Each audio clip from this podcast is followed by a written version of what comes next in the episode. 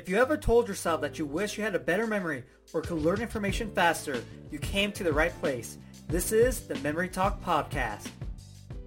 What's going on? Johnny here. And on this episode, I want to tell you about something you wouldn't think is a mistake, and that is overusing memory techniques.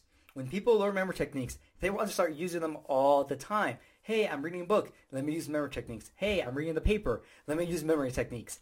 So they always want to use these techniques, but that is a huge mistake because when you use memory techniques, you're adding an extra layer of difficulty to whatever you're, you're learning. And that's just the truth because now you're more focused about, okay, what technique am I using? Okay, what memory palace do I have? Which memory systems do I have to create? So all this extra work goes into it. So for example, if you're reading an article about puppies, okay, who doesn't love reading about puppies? You're reading the article just for fun, right? You want to enjoy the material. But if you start to use memory techniques, all of a sudden the fun starts to change a little bit because now you're like, okay, what techniques do I need? What do I have to have in order to learn all the material in this article about puppies? No, that's wrong.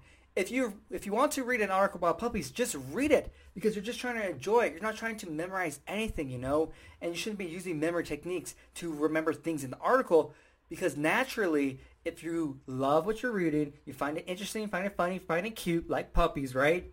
Then you're naturally going to remember information from the article without any techniques. So this is an instance where using memory techniques just makes things a little bit more complicated and kind of sucks the fun out a little bit because now you have to be all engaged with all these different techniques and stop and go and stop and go. You know, you're reading the article, like, okay, stop, let me memorize this, uh, got it, let's move on, stop, and it keeps repeating itself.